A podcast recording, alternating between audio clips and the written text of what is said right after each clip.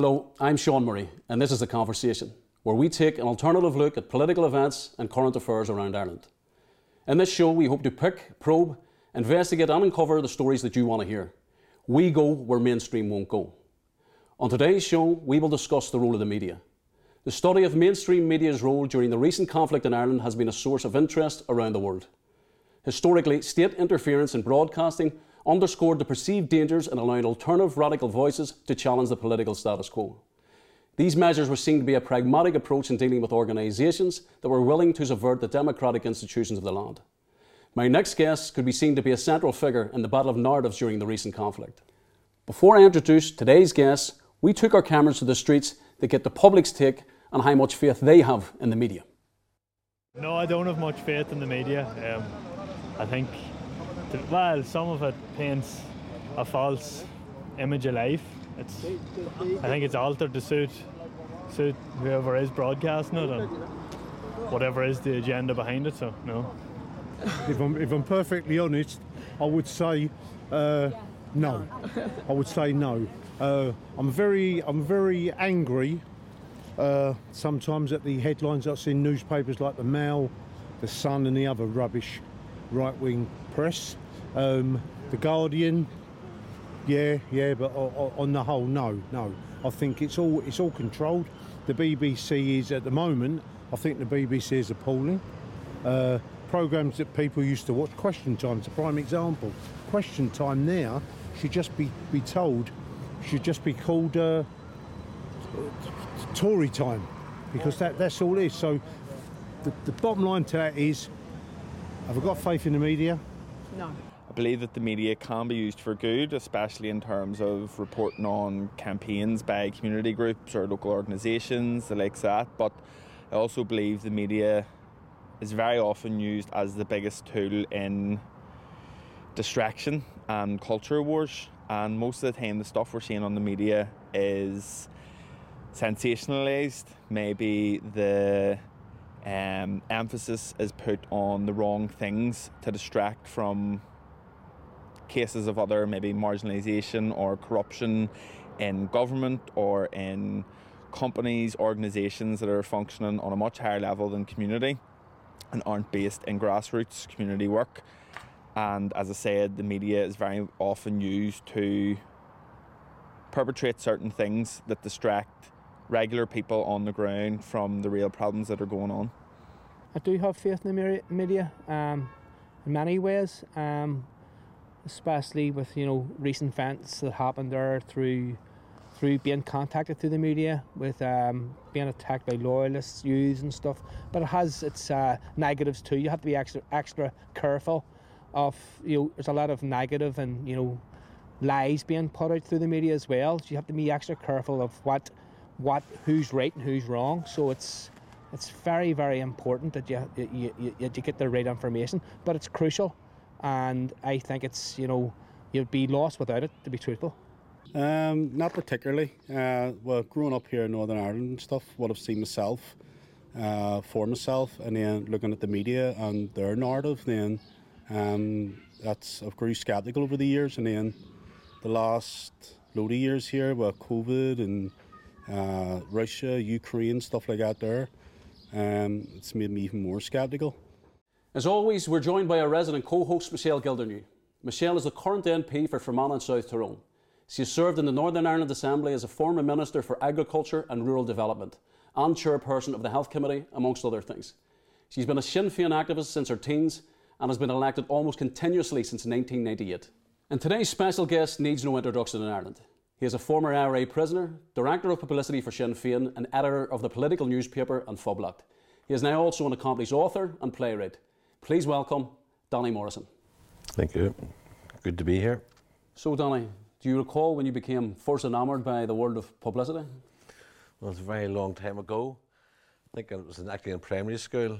Uh, beside me in class was a very rich kid called Joe McGee, and Joe ha- asked me to write comics. And so I drew the comics and put in my own text and dialogue. And in every comic, Joe was the hero at the end of the story. Uh, but I, I suppose I was also attracted. I mean, I was studying English at school, and then in 1968, I was involved with a group, cross community group of people who were amateur ham. We built our own pirate radio stations, which went on the air after Radio Ulster went off. And basically, we were nerds. We just talked about electronic parts, etc. But whenever the crisis came in August 1969, and our areas were attacked and the barricades went up, I was asked by an IRA man, would I be prepared to put my transmitter uh, behind the barricades as Radio Free Belfast? So my transmitter was operating from above the long bar in Leeson Street. And interestingly enough, I had worked with the, the owner of the long bar, Paddy Leneghan, and his daughter uh, became the future Prime, President of Ireland, Mary McAleese. So we were working, I, was, I put the transmitter in that station and uh, it would broadcast proper news, it would quell any rumours about, you know, false rumours going around about an attack on an area. We give out GAA results. And I also remember which I consider to be quite quite uh, you know sad, and plaintive in a way. I remember going down to the radio station, Radio Free Belfast, one day, and there was a whole pile of kids standing down the down the landing, right onto the street, with tiny bits of paper, and it was requests for their mother or their granny. It was their birthday. Would you play such and such an Irish song? And you know, it just struck me that our music had never been played uh, on the, on the radio in the north or on television, just as uh, there was massive restrictions on reporting GAA games because of the, the British mm-hmm. culture of this state and the, the anti-nationalist sentiment within it. So I was involved in that, and then uh, I secretly sold Republican News from underneath my coat outside St Paul's Chapel. Uh, the British Army were already in at that stage. They'd already taken come into our areas and built built uh, barracks, etc. Uh, and then during just run up to internment, or just after internment, each area in Belfast, each Republican area, produced its own little news sheet, sort of mosquito press.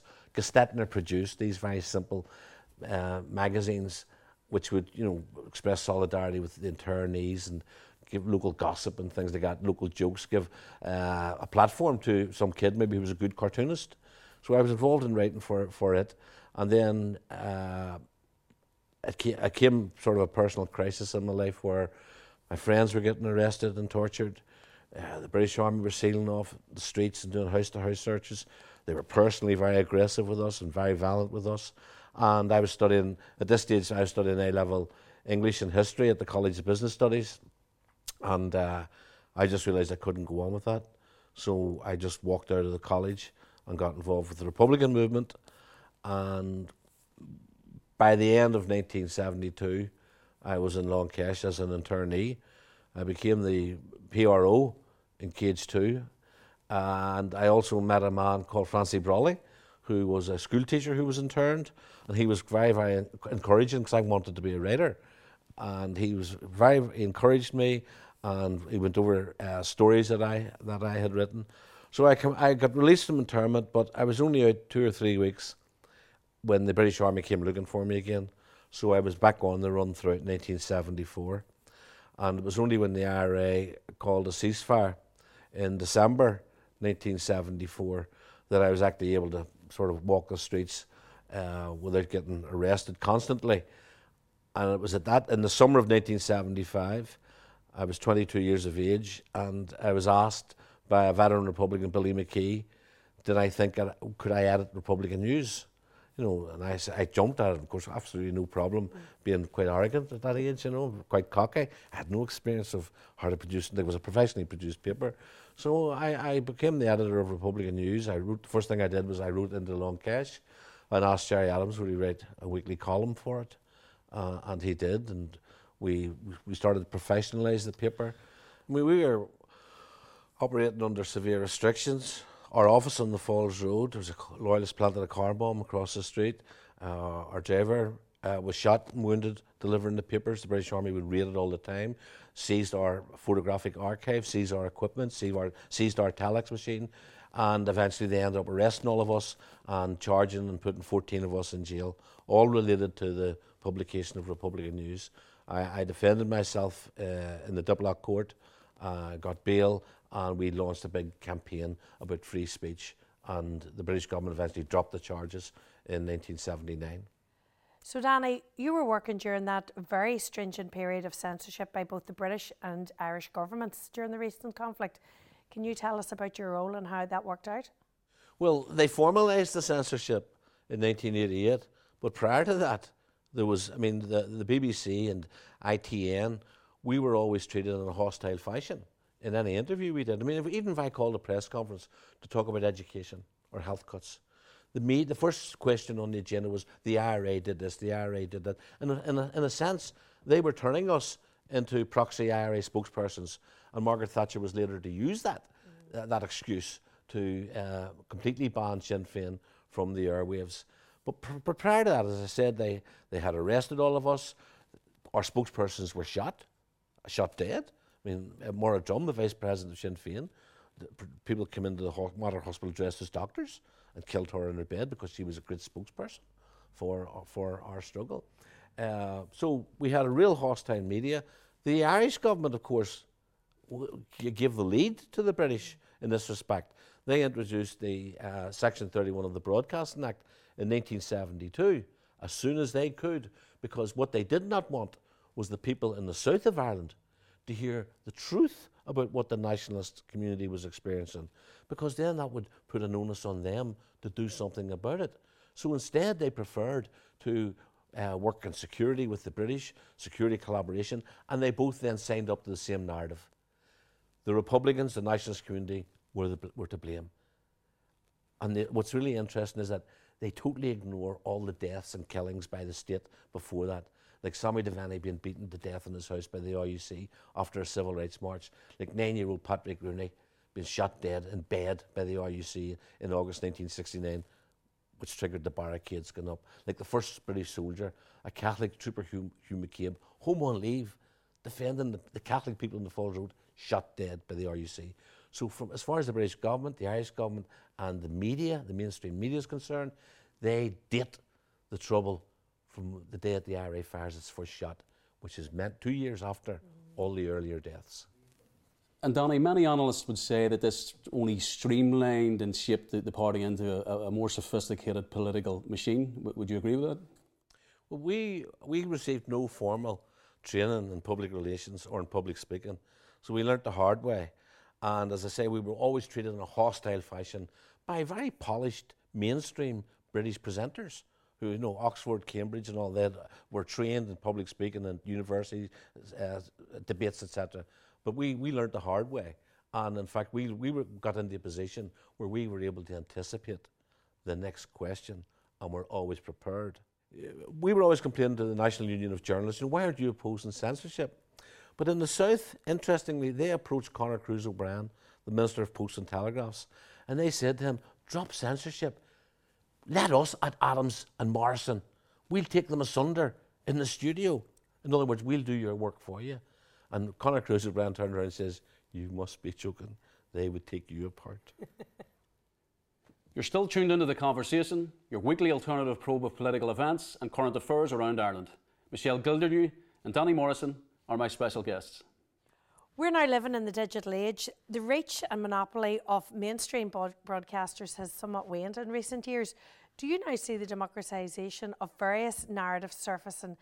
Is it easier for marginalised voices to be platformed with the proliferation of digital and social media?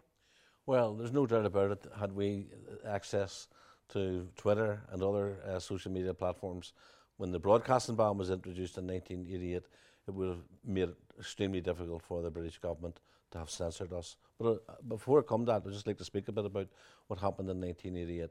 When Margaret Thatcher brought in the broadcasting ban against Sinn Féin, uh, she says that it would not interfere with the political electoral process because Sinn Féin, in the run up to an election, would be allowed to take part in party political broadcasts.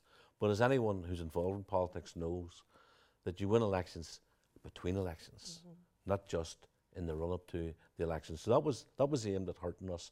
And uh, even though some conscientious journalists decided to try and make a farce of it by bringing in actors uh, to, to mimic our, our words or to put subtitles up, which would uh, presumably alert the public that, hold on a minute, why is there subtitles up? That guy's speaking English. The, the fact of the matter is that it proved physically very difficult for them to do it when they're approaching a six o'clock news deadline at night. So whilst the statistics show from our office the, the queries to it in the four months uh, prior to the introduction of the broadcasting ban, I think we had something like five, six hundred inquiries. in the four months after it, that had dropped to about 90 or 100. And that also meant that if we weren't on local radio, journalists wouldn't hear that story, and so we'd be missing out on all sorts of ways. So, uh, on top of the broadcasting ban, incidentally, I should say this, they also introduced exclusion orders. So, I was the director of publicity. I was elected to the Northern Ireland Assembly, and they introduced an exclusion order to keep me from going to England to make a speech. And that exclusion order lasted for 14 years. If I had breached it, I'd got five years in jail for speaking in, in England. And it was all to deprive the British public access to what was going on. So the censorship applied to the people there in the sense that they were deprived of hearing alternate views about why their sons and daughters were losing their, losing their lives in a foreign war in another country. But the rise of, of social media, and back then, and to, to, to uh, maintain a presence, we tried to bring out weekly videos and we would give them to the clubs and the pubs. But even that was hard to, to maintain. We still had our paper uh, An Phoblacht Republican News, and of course, the, the British Army and the RUC continually stopped our drivers at checkpoints and tried to deprive people you know, of, of a proper service of delivery. So, with the, with the rise of social media and with the rise of the internet, I think most opponents of Sinn Féin are of the opinion that Sinn Féin has outshone them all in terms of its mastery of, of those particular platforms, those medias, Instagram, Snapchat, uh, Twitter, etc., Facebook. Now, I'm, i myself only deal in Twitter. I'm only of dealing with one platform at a time. But it's really, it's, it's fantastic the reach that you, that you can make. Of course, the downside is the proliferation of conspiracy theorists, mm. uh, rumours, misinformation, untruths, mm-hmm. which are really. you spend a lot of your time actually trying to counter that. I simply just block people. Once I suspect people are of a fascist tendency or misogynist or racist and maybe trying to make a clever remark covering it, once I, I just go into their, their, into their other messages, if I say anything like that at all, I block it. I don't see why they should be able to reach you know, 30,000, 40,000 people on my back.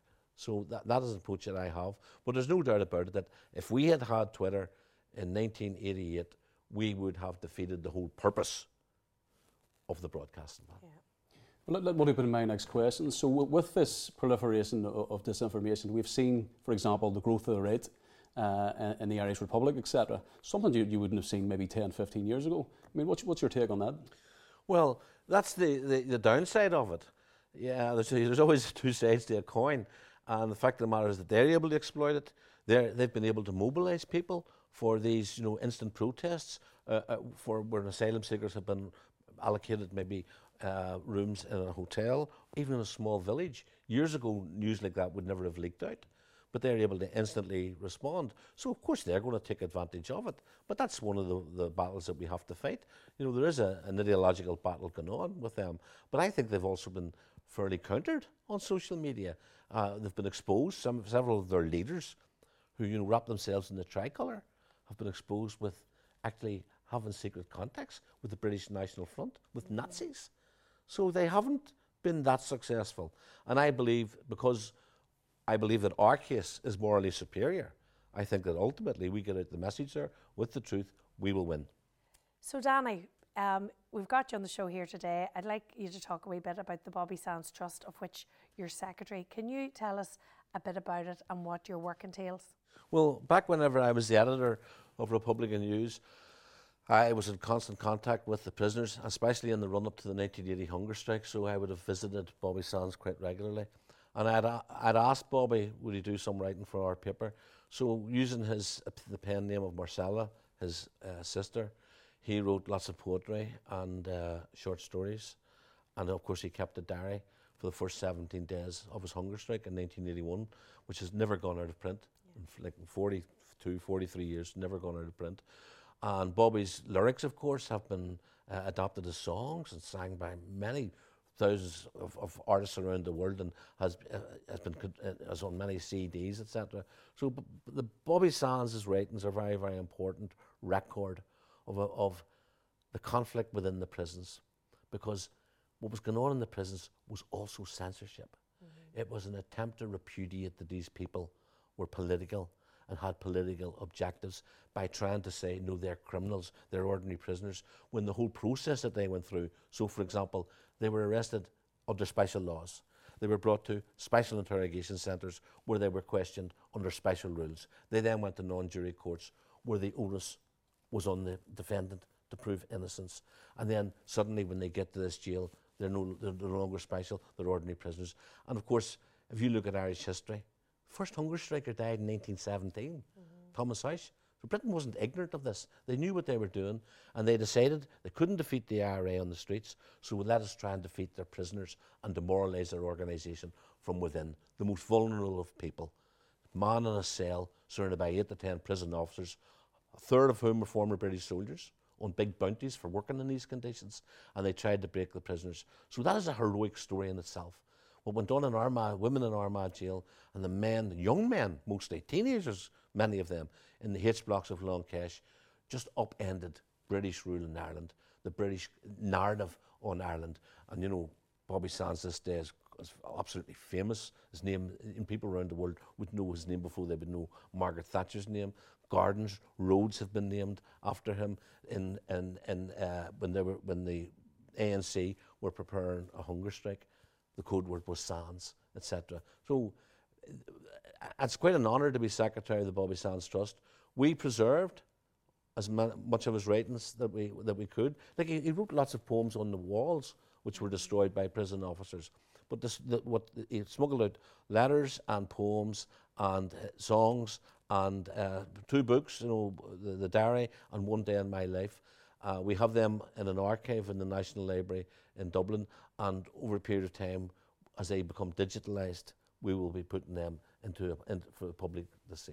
So I believe you have uh, recently written a play, and there's rehearsals uh, occurring presently. Uh, can you tell us a bit about that? Yes, we're in rehearsals right now.